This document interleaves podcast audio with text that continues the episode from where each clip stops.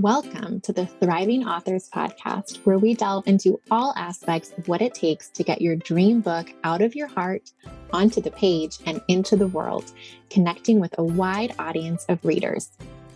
I'm Dallas, and I don't just want you to be a published author. I want you to be a thriving author, confidently sharing your ideas, making an impact with your words, and owning your unique voice that deserves to be heard. I've spent the past two decades immersed in the publishing industry, building my career as a best selling author of five books and counting. As a book coach, I have helped dozens of women birth their books and live their dreams. And here's what I know to be true you deserve abundant creativity, a nurturing writing practice, and a supportive community that inspires and uplifts you through the ups and downs of the writing life. I want to help you write and publish your dream books that grow your audience, grow your business, and grow your legacy. On this podcast, you will find behind the scenes lessons from my own book writing and publishing journey, interviews with successful published authors, and tips and advice you can start using today to move you forward in your writing life. You don't have to do this alone. Let's get started. Barbara Graham is the author and editor of the New York Times bestselling Eye of My Heart 27 Women Writers Reveal the Hidden Pleasures and Perils of Being a Grandmother, her non hallmark take on the complexities of being a grandparent in the 21st century. She's also the author of Women Who Run with the Poodles Myths and Tips for Honoring Your Mood Swings, a national bestseller that offers a satirical look at the dark side of the self help movement. Her memoir, Camp Paradox, is a haunting yet wry coming of age tale set at an all girls summer camp, which fast forwards decades into the future when Barbara realizes that the love affair she believed she'd shared with her camp counselor fits every definition of sexual abuse. Barbara has contributed to many magazines, including National Geographic Traveler, Oh, the Oprah magazine, Food and Wine, Glamour, Vogue, and her essays have been collected in numerous anthologies. Additionally, her plays have been produced off Broadway and at theaters around the country. Her first novel that we're focusing on a lot in this interview is called What Jonah Knew. And I just cannot wait to get my hands on this novel. Um, I loved hearing Barbara's story about how she got the idea for this book. And something that really I took away from my conversation with Barbara was the idea that no matter what types of writing we are focused on, no matter what we're working on, whether it's journalism or playwriting or fiction or nonfiction or children's books, just the ways in which our writing is all intertwined and connected, and that um, our experiences in life are really infused into our writing. And just what really struck me is this idea of like nothing that we write is ever wasted. Um, it all plays into each other and we have no idea what we learn from one writing project and how that is going to um, impact our future writing projects. So, in particular, Barbara shares how she got this idea for her first novel when she was on a magazine assignment. So, um, I really think you're going to enjoy our conversation. Also, I loved hearing about her work in playwriting and how that has impacted her fiction. So, um, just really, really, you're in for a treat with this episode. It was so much fun to talk with Barbara. Welcome to the podcast, Barbara. I'm so happy to have you here oh, today. Oh, me too, Dallas. Lovely to chat with you. I love your podcast. Oh, thank you so much. Well, I'm just, we have so many wonderful things to get into today, but maybe you can start us off just by telling us a little bit about how you first got interested in writing and give us a sense of your writing career up to now. Sure. So I started writing when I was very young, stories and plays. My first play was produced when I was about eight. Uh, wow. Uh, staged, staged, in a friend's attic. Uh, all my friends were in it. I directed it, wrote it, and of course I starred in it. And our mothers came and they just clapped wildly.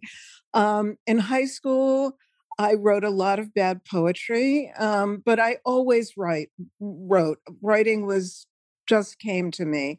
And over the years, I've written in almost every form. I've written poetry, I've written plays, and actually adult plays that got produced, um, not just the one I wrote when I was eight. Uh, I've written memoir, hundreds of articles and essays as a journalist. Um, I wrote a humor book called Women Who Run with the Poodles. Um, and now What Jonah Knew is my first novel. Um, and I, I've always wanted to write a novel more than anything else, but it just sort of took me some time to get here. Um, and I think I finally found my preferred form. Ooh, well, I would love to hear more about that. Um, and I'm so excited to read what yeah. Jonah knew. It's coming out by the time this podcast launches, it'll be coming out very soon on July 5th. Great. Um, so, can you tell us a little bit about how the novel began and how you got the idea for this? Um, yeah. And especially you saying this is your now your preferred genre that you love writing in. Yeah. So years ago, I was working as a journalist and I was assigned to write a magazine article on past life regression therapy. I was writing a lot about memory, psychology, trauma. And so, as part of my research for this story, I had a session with a past life regression therapist um, in which I seemed to have a memory, but there's no way of knowing whether these things were real. It was interesting. It wasn't a happy memory. It mm. took place during the Holocaust. Mm. But so it was fascinating, but I was also skeptical because um, mm-hmm. there wasn't any real science behind it. But shortly after that, I came across the work of Dr. Ian Stevenson, who was then the chair of psychiatry at the University of Virginia Medical School, um, who for decades he had been studying kids with spontaneous memories of a previous life. And I was just sort of blown away by the research. It was extremely credible and it just kind of, you know, owned me. It, it just inspired me. Wow, that is so fascinating. And I love how um, it almost seems like this book found you in some ways. You were researching for a different magazine piece. It wasn't, I think that sometimes with ideas, it seems like the best ideas come to us when we're not um, specifically looking for them. Exactly. I it really and at the same time uh, that I came across his work, I was studying Buddhism and meditation and I had been listening to some Tibetan Buddhist teachers talk, and they talk about past lives and future lives the way we might talk about last Thanksgiving or next Christmas. I mean, uh-huh. so casually. And so it all kind of blended together in my mind.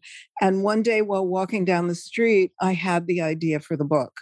I knew where it started, I knew where it ended. I and it took me quite a while to figure out how to get there, but that was that was the journey. Wow, that is so fascinating. Um, well, do you want to just tell listeners a little bit, a little snippet about, um, you know, what the book is about, what what yeah. Jonah knew is about, so to kind of hook their interest, and then I'm interested in hearing a little bit more about your process too. Absolutely. So, what Jonah knew is the story of two mothers and their sons. They're strangers.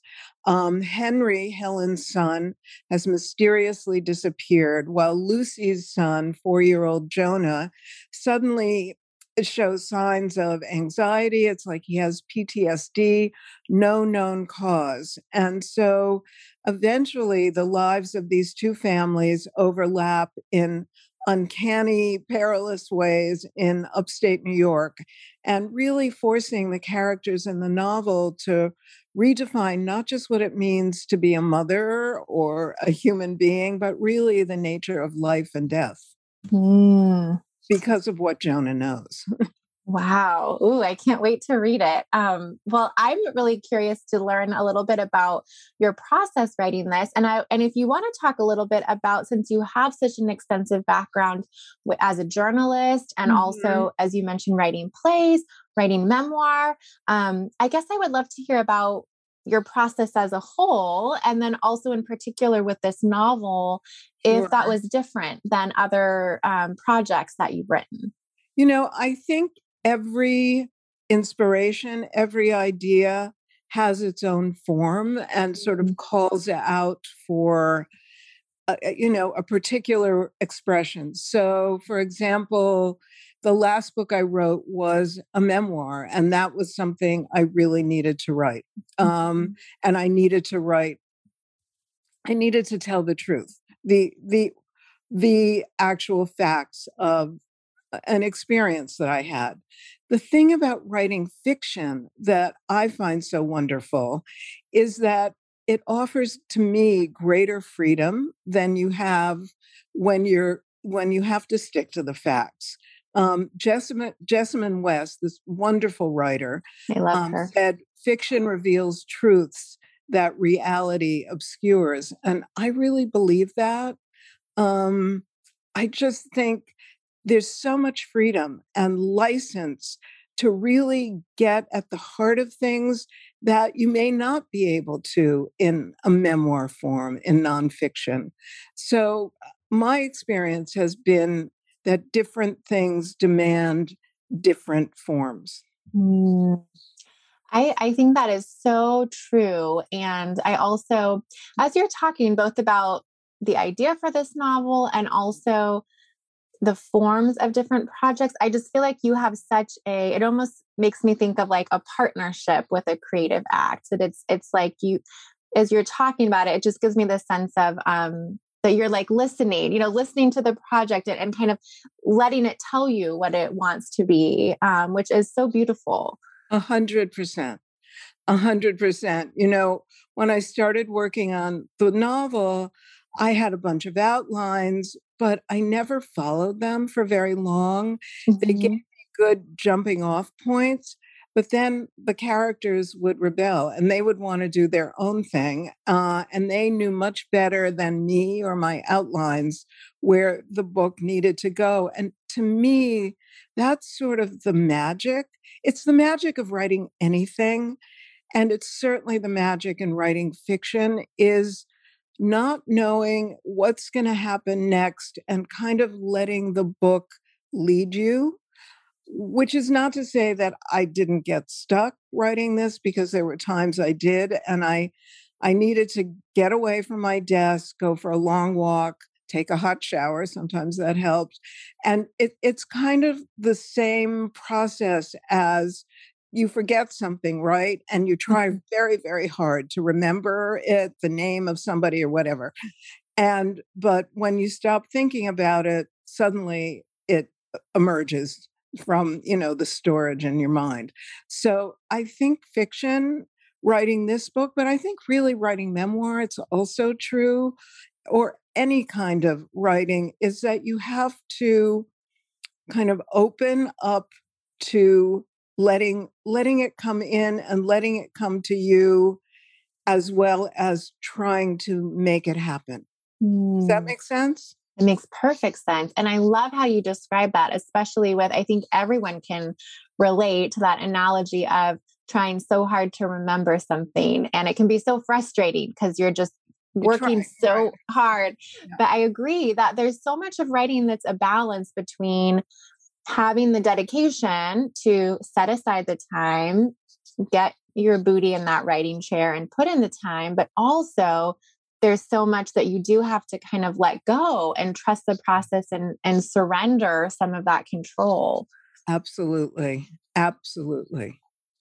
Well you write a lot about motherhood um, which right. as a young mom myself i have a three-year-old daughter but yeah. i it's a theme i gravitate to more and more. Yeah. And um, i think too i would love to hear about as as your your life as yeah. a writer balancing your creative life with motherhood well, my my I'm actually now a grandmother. Um, Congratulations! thank you. And so, but I've I've always written, and it's always juggling. And you know, it it was during my son's growing up.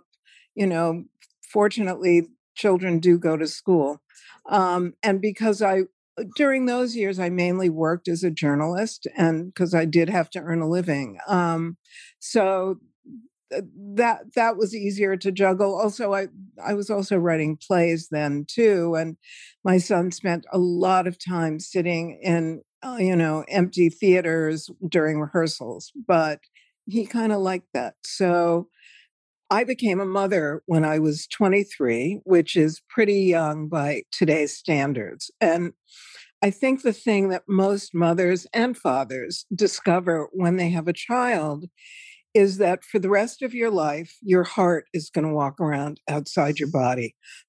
Somebody said that. I don't remember who, but, or maybe, maybe lots of people said that.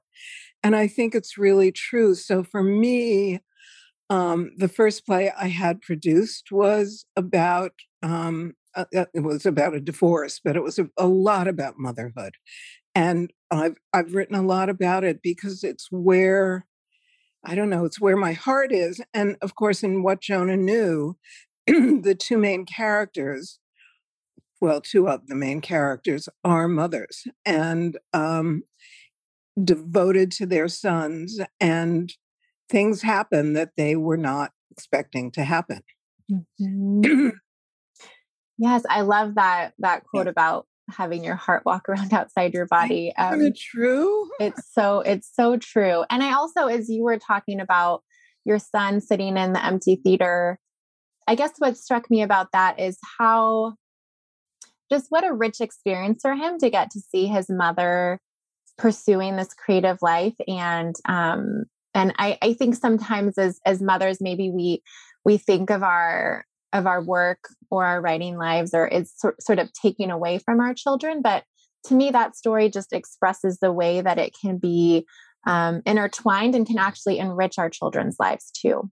Absolutely. And my son is a photographer and a wonderful photographer so he's found his own medium mm-hmm. but the creative impulse in him is also very strong Mm-hmm. Oh, I love that. Yeah. I love that. And I think I'm speaking too. I my dad is a writer, and so I grew up with um, watching a writer at work, and I do I do think there's um, just something to be said to sort of be immersed in that creative creative space um, and to see your parent pursuing um, pursuing this act that is vital to them um, you know and also sharing that with the world too i couldn't agree more well maybe we can maybe we can talk a little bit about um, i think something that struck me with your background as a playwright and then with this novel um, and how you had done some outlines for the novel and it, and it kind of take, took its own path but i think of plays as having a pretty um, maybe this is the wrong impression but i think of them as having a you know a three act structure very um, sort of set. Do you feel like your background as a playwright um, I guess influenced your your sense of story for writing the novel? Yeah, I do. That's a great question. Um, I do because when you write a play, it's it's interesting. What you're really doing is scoring language for actors. The actors, the setting, the lighting, the whole production really is takes the place of description in a novel. And so and, and Thornton Wilder, the great playwright, said with in writing plays, you have to think constant forward motion. Those were mm. his words. Mm-hmm. And I think the same is true in novels. You have to move the story along. I also think that in having written many plays, my my sense of being able to write dialogue, mm-hmm. it was definitely helped for the novel. Mm-hmm, mm-hmm. I love that and that and that forward motion um, and dialogue. And I think when I think about plays too, and as a playwright, all that you do, I mean, I think there's so much to be learned about um, just like get, you're giving the actors um, what everything to work with with you know the dialogue does move the story forward and also um i guess to me it makes me think about like I don't know if economy is the right word, but it just seems with the yeah. play, like everything is there purposefully, intentionally to yeah. move the story forward. Absolutely. You really cannot have any fat. Mm-hmm. You gotta you gotta cut the fat. And mm-hmm. um, mm-hmm. yeah, absolutely.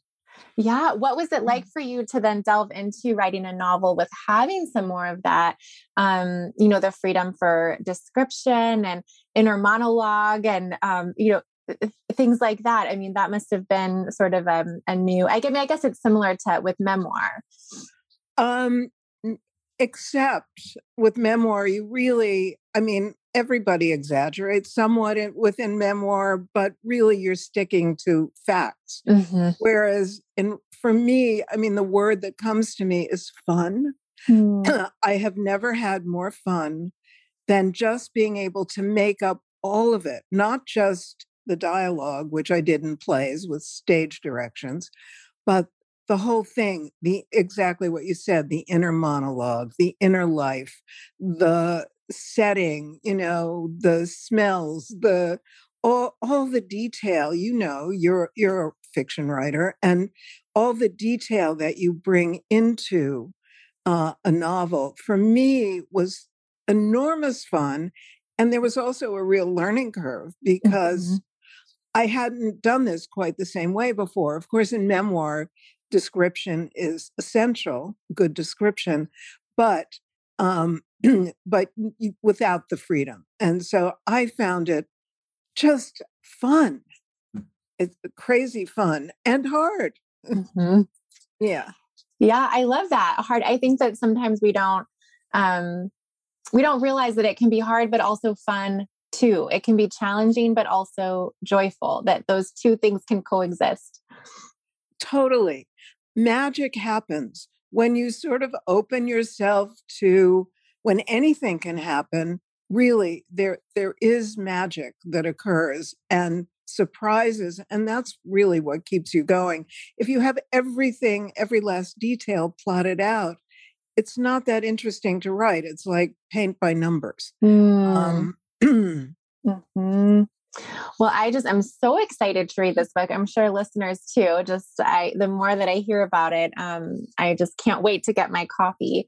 But um, maybe before we're we're already getting close to our time, but I would love to hear um, I guess just thinking about some if you want to think about your your career as a writer or even I mean, I think it takes a lot of courage, as you have done, to work in a variety of these genres. You know, to not um, just kind of stick with stick in one lane and you know stay there. So maybe thinking about if there's someone listening who um, who who has has an itch to write in a new genre or maybe who is just starting out and feels a little bit discouraged by some of the um, the challenges of the writing life like do you have any advice or or words of wisdom or something that has helped give you the courage to be so free with your writing just to keep going i mean i did many drafts of what jonah knew and but there was something about this story that possessed me. Mm-hmm. And I was going to write this story no matter what. I was going to write it if I self published it. I, I had to write it. So uh, the keeping going and being persistent and and believing in yourself um, i think you should not think about agents publishers any of the complications of the whole business of publishing just really devote yourself to telling your story. To me, um, it's helpful to have other writers to be able to share your work with, but you also have to be really careful, I think, in terms of taking in feedback. You want the story to be yours. And someone who's writing you respect might have an, a different idea for how you should go. And I think you have to be very careful. I learned that as a playwright when I would have open readings of plays in progress, and there would be 30 people there, and 30 people in the audience would have a different idea of you know what they thought I should do, and it made me crazy. So uh, I think knowing, trusting your own story, trusting your own gut. Eh, you know, writing a novel is like finding the sculpture in the stone, you chisel away and you shape and reshape. And it does require great persistence. But mm-hmm. the way I, I, there's a cartoon that I've had on my desk from the beginning of writing this novel. It's an old New Yorker cartoon. It's a picture of a guy sitting in his underwear in a doctor's office, and the doctor's looking at him with a very grave expression. And the doctor says, I'm afraid that novel in you is going to have to come out. I love that. I know. I still, it's on my desk forever. And that's how I felt with what Jonah knew. So that kind of tr- don't write for anybody else. Don't write because you think this might be successful or whatever. Write your story, the story you need to tell, I guess would be my best advice. And write the things you're afraid of. Dorothy Allison, wonderful writer who wrote Bastard out of Carolina, out of um, Carolina, said, write write the things you're most afraid to write. Mm. And uh, I there's some real truth in that. I love that. Yeah, and I think um, so many times there might be something in us for a long time that we're afraid to write, but that that's the most important thing for us to write. So, absolutely. Yeah, I love that. I love that. Well, Barbara, it's just been such a joy talking with you. I feel so uplifted after our conversation, and I feel like you really get down to the core of um, of why we write, you know, in the first place, and that magic of discovering the story and writing for yourself. Which, um, you know, the the longer I am in this career, just the more truth I find in that. That I think when we're first starting out, we often put so much uh, value on external validation but but actually it really is that writing for ourselves that i think sustains us over the long haul it is and it can really distract you to try to be pleasing somebody else mm-hmm. enjoy your own words enjoy your own story go with it trust it Mm, I love that. I love that so much. Well, I can't wait to enjoy your story when it comes out um, so soon. And can you share with listeners what are the best ways? I know your book, What Jonah Knew, is going to be available wherever books are sold. Um, but then, what are the best ways if they want to get in touch with you, if they want to read some of your previous books? How can listeners connect with you? Um, I have a website. It's barbaragrahamauthor.com. There's a link to the book. There's links to my other books. There's a lot about this book. And, and, and any they can pre-order any place or fantastic yeah. fantastic and i will i'll link to that in the show notes um so just thank you so much for taking the time to talk with me today barbara it's been such a pleasure to meet you ditto dallas lovely Thanks for spending time with me today. Please hit that subscribe button so you'll never miss an episode. And I would love for you to join me in my free Facebook group. It's called Book Breakthrough Community, and it's full of other heart centered writers sharing resources and supporting each other. We discuss the podcast episodes. I regularly go live with free challenges, and you may even meet your new writing partner to swap pages with. Join us on Facebook at Book Breakthrough Community. And you can always reach out to me personally at Dallas Woodburn Author on Facebook and Instagram. I would love to hear your thoughts on the podcast and your ideas for new episodes. Until next time, happy writing.